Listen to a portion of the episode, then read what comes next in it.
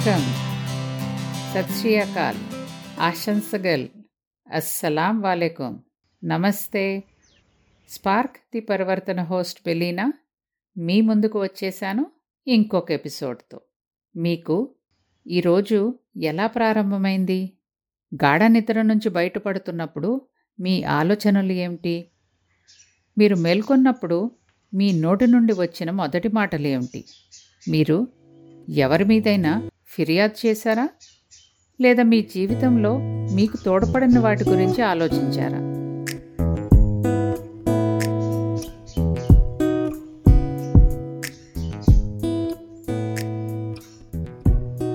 మీరు Snow White and the Seven Dwarfs కథ గురించి విని ఉంటారు.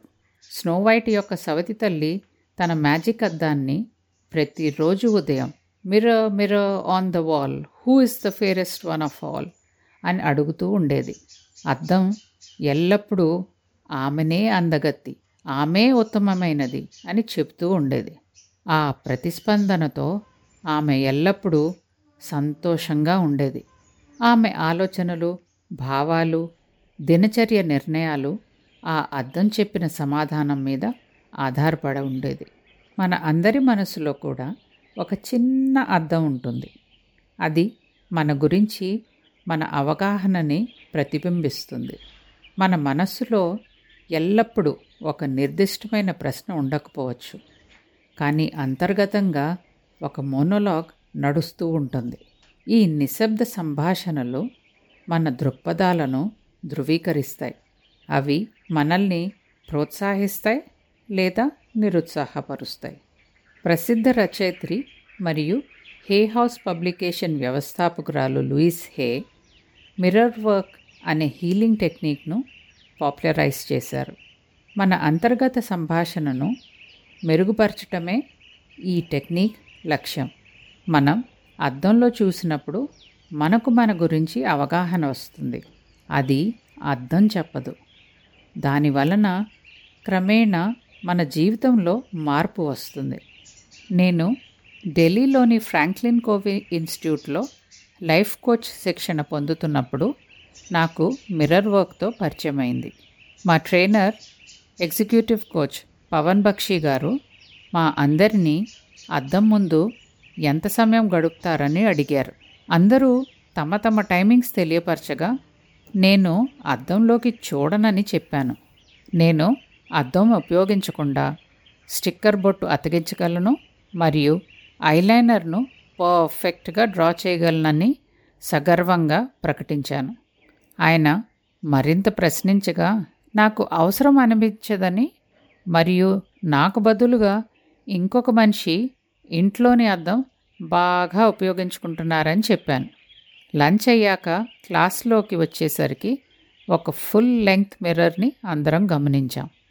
బక్షీ సార్ వచ్చి ఒక్కొక్కరు అద్దం ముందు నిలబడి తమ గురించి నాలుగు వాక్యాలు మాట్లాడాలని అన్నారు.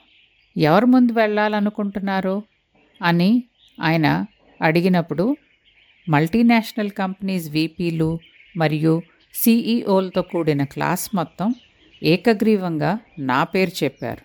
నేను సరే దాందేముంది? అది ఒక పెద్ద విషయమా? ఏమిటి? నేను చెప్తాను అన్నాను.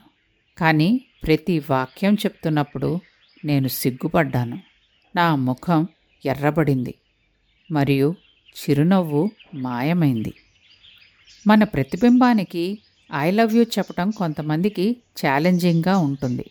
మనం ప్రేమను వెల్లడించినప్పుడు ఆ భావనను రెసిప్రొకేట్ చేయరేమోనని మన మనసు కలవరపడుతుంది. ఆ ప్రేమను ప్రకటించటం వల్ల అపహాస్యానికి పాలవుతామని భయపడవచ్చు. కానీ ఇది త్వరలోనే తొలగిపోతుంది. ఒకవేళ భయం తిరస్కరించిపోతామని వస్తే దానిని అధిగమించడానికి కొంత సమయం పడుతుంది. శిశువుకు లేదా పెంపుడు జంతువుకు ఐ లవ్ యూ చెప్పడం సులభంగా అనిపించవచ్చు. ఎందుకంటే అవి మనల్ని రిజెక్ట్ చేయవు కాబట్టి. మన ప్రతిబింబం విషయంలోనూ అంతే.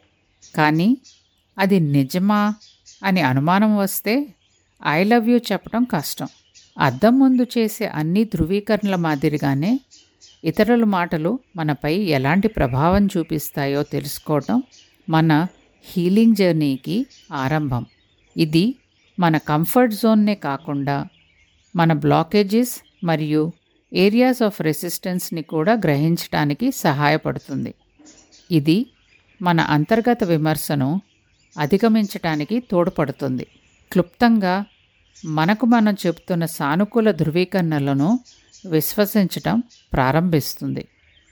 ఒకప్పుడు పసిపిల్లలా ఉన్న మనం సమయంతో పాటు పెద్దవాళ్ళం అయిపోయాం కదా. కానీ ఇది పూర్తి నిజం కాదు. ఆ పిల్లవాడు ఎప్పటికీ మనలోనే ఉంటాడు. మనం మర్చిపోయినప్పుడు లోపలి పిల్లవాడు అబాండన్ చేసినట్లు బాధపడవచ్చు. లేదా కోపగించవచ్చు. లోపలి పిల్లవాడితో తిరిగి కనెక్ట్ అవ్వడం అంటే మనలోని అత్యంత అమాయకమైన సహజమైన మరియు బలహీనమైన భాగంతో కనెక్ట్ అవ్వటం ఆ భాగాన్ని ప్రేమించటం అంటే దానికి బాధ్యత వహించటం మరియు వ్యక్తపరచడానికి అనుమతించటం. తద్వారా మనం పరిపూర్ణమైన వ్యక్తిగా మారతాం.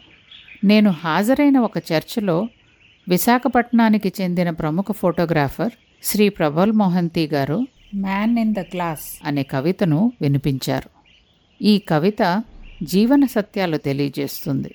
ఇది పంతొమ్మిది వందల ముప్పై నాలుగులో ఒక పత్రికలో ప్రచురించబడటానికి రాయబడింది. మీరు చదవాలనుకుంటే స్పార్క్ ది పరివర్తన ఫేస్బుక్ లేదా ఇన్స్టా పేజ్లను చెక్ చేయండి. అందరినీ మోసం చేసి అన్నీ సొంతం చేసుకోవచ్చని కానీ అది సాధించడానికి మీరు ఎన్నుకున్న మార్గమును మీరు గౌరవించకపోతే మిమ్మల్ని మీరు మోసగించినట్లు అవుతుందని కవి పాఠకుడికి చెప్తాడు. ఇలా చేసినచో మీ చర్యలు మరియు మీరు తీసుకున్న నిర్ణయాల వల్ల జీవితాంతం పశ్చాత్తాపపడుతూ జీవించాలి. మీరు మిర్రర్ వర్క్ని ప్రారంభించిన తర్వాత మీరు ఇక ఎప్పుడు అద్దంని ఒకే విధంగా చూడరు. మీరు కళ్ళు మళ్ళిస్తే మీ ప్రతిబింబాన్ని కలవకుండా తప్పించుకుంటే అది మీరు గమనిస్తారు. మీరు కాన్ఫిడెంట్గా లేని రోజుల్లో మిర్రర్ వర్క్ మీకు మీరే కైండ్ అండ్ సపోర్టివ్ ఫ్రెండ్గా ఉండాలని గుర్తు చేస్తుంది. కాబట్టి ఒక ఎంపవరింగ్ సెల్ఫ్ రిలేషన్షిప్ కనుగొనటానికి అద్దంలో చూడటం మర్చిపోకండి. అది ఒక ప్రశాంతమైన జీవితాన్ని గడపటానికి కీలకం కావచ్చు. పంతొమ్మిది వందల ఎనభై ఏడులో Michael Jackson Man in the Mirror అనే పాటను విడుదల చేశారు. పాట యొక్క థీమ్ ఏమిటంటే ఓ అద్దంలో ఉన్న వ్యక్తి నువ్వు నీ చుట్టూ ఉన్న ప్రపంచం మంచి ప్రదేశంగా భిన్నంగా మరియు అనుకూలంగా ఉండాలని కోరుకుంటే ఆ మార్పు నీతోనే ప్రారంభించాలి. ఆ మార్పు తీసుకురావడానికి ఏం చేయాలో తెలియాలంటే నెక్స్ట్ ఎపిసోడ్ కోసం వెయిట్ చేయండి.